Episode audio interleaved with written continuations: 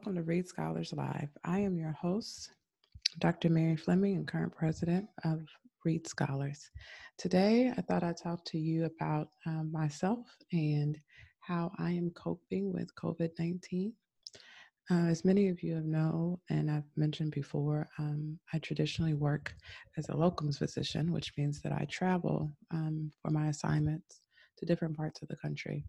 My most recent assignments have been in the state of Maine and the state of Pennsylvania. Uh, and I added an assignment in March uh, in Maryland.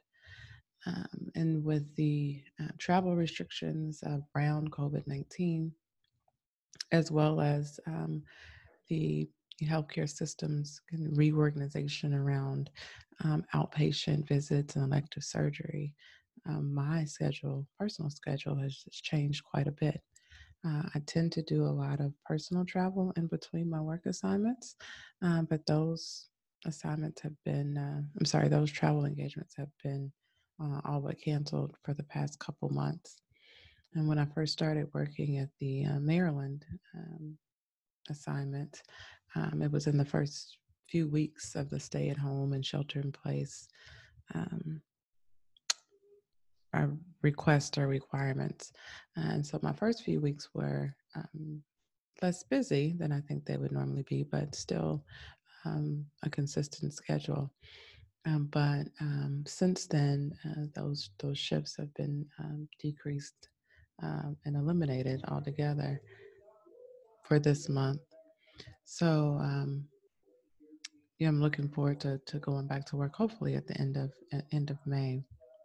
However, um, the second part of how I work also includes um, not having a permanent resident. So, um, if you uh, know my other uh, social media persona, it's uh, Nomad OBGYN because I consider myself a nomad and um, move around um, between assignments instead of going back to going back home, if you will, to a home base. So, um, the other uh, interesting thing for me is trying to figure out where I want to be um, while I am um, trying to shelter in place or quarantine or not put anybody else at any increased risk, nor myself. Um, so, I've, I've been fortunate to have friends who have hosted me. I've stayed in a hotel or two or three um, over the course of the past couple months. Um, and currently, I decided to come uh, back to my hometown um, and I'm staying in a in an Airbnb, and I feel very comfortable um, in this Airbnb, and and then that they've cleaned it well, and um, I have everything that I need to stay for a couple weeks. Um, interestingly, uh, after being home for a while, I found out that my uncle um, tested positive for COVID 19. Uh, he's asymptomatic and, and went to um, uh, a screening uh, testing facility um, just because you know he's uh, uh of his age and um, and they were offering testing for uh, vulnerable populations. Um, and so it, it was a, a, interesting i haven't seen my uncle but i've my seen my mother and my mother spent time with my uncle in the, in the past few days. And so we had to sort through as a family uh, what's the best way to approach an asymptomatic family member um, who tested recently tested positive for COVID nineteen. For him, it seems like um, you know he thankfully still is asymptomatic and he's been staying at home. Um, the health department has been calling him every day and following up and making sure he's not exhibiting any show, any symptoms, and they have a plan together for retesting in the near future.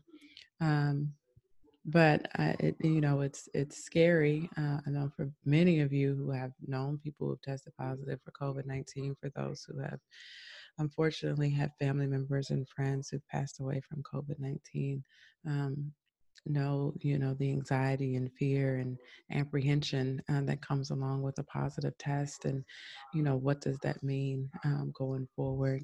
Um, we we don't have any idea of you know of course where he would have been exposed to the virus. Um, you know, he hadn't had any known positive contacts um, and did, you know, the normal things that we've been supposed to be doing, uh, going to the grocery store, um, making sure his, his kids and grandkids have the things that they need to take care of themselves right now.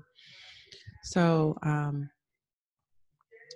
you know, we as we move forward and and uh, as as we've been saying uh, anecdotally, if we, when we, when the outside opens up and we go back to interacting on on some type of um, normal basis, if you will, with our friends and family, um, you know, we, we we are and still will be at risk for COVID nineteen. It it is not magically going to go away. Um, we you know know from the the, na- the national data that people are still acquiring the virus, people are still getting sick from the virus, people are still dying from the virus, and so um, as a as a person, as an individual, and as a physician, I implore um, you all to continue to take um, proper precautions. Please wash your hands. Please wear a mask if you're going to be around, um, you know, more people than that you share a house with. Please avoid large gatherings. Um, please don't go um, and get elective things done that we don't need to get done. I know that for those of us who had routines with our hairstylists and nail techs and um, getting our lashes done and, and those type of things. Um, we, we can do without them for a little bit longer. We don't need to go to the mall. Uh, we can still church from home.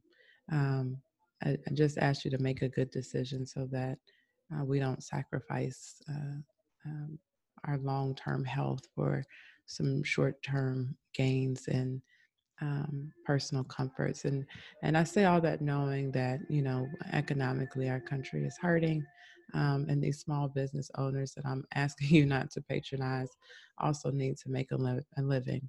Um, but this is also a great time for us to be creative and innovative, um, and we can figure out how to work with each other, support each other, um, and not put ourselves at risk. Um, there are many, many things that we have learned that we can do virtually that we would have, have never thought about before. I mean, my friend had a virtual hair appointment a couple weeks ago, and um, our hairstylist, you know, got online with her and coached her through, you know, washing her hair and braiding her hair, and and she was quite pleased with the outcome. And uh, no, it's not optimal, and no, it's not forever. Um, but I hope that you know we will get through this um, and not lose any more people than we have to. Take care.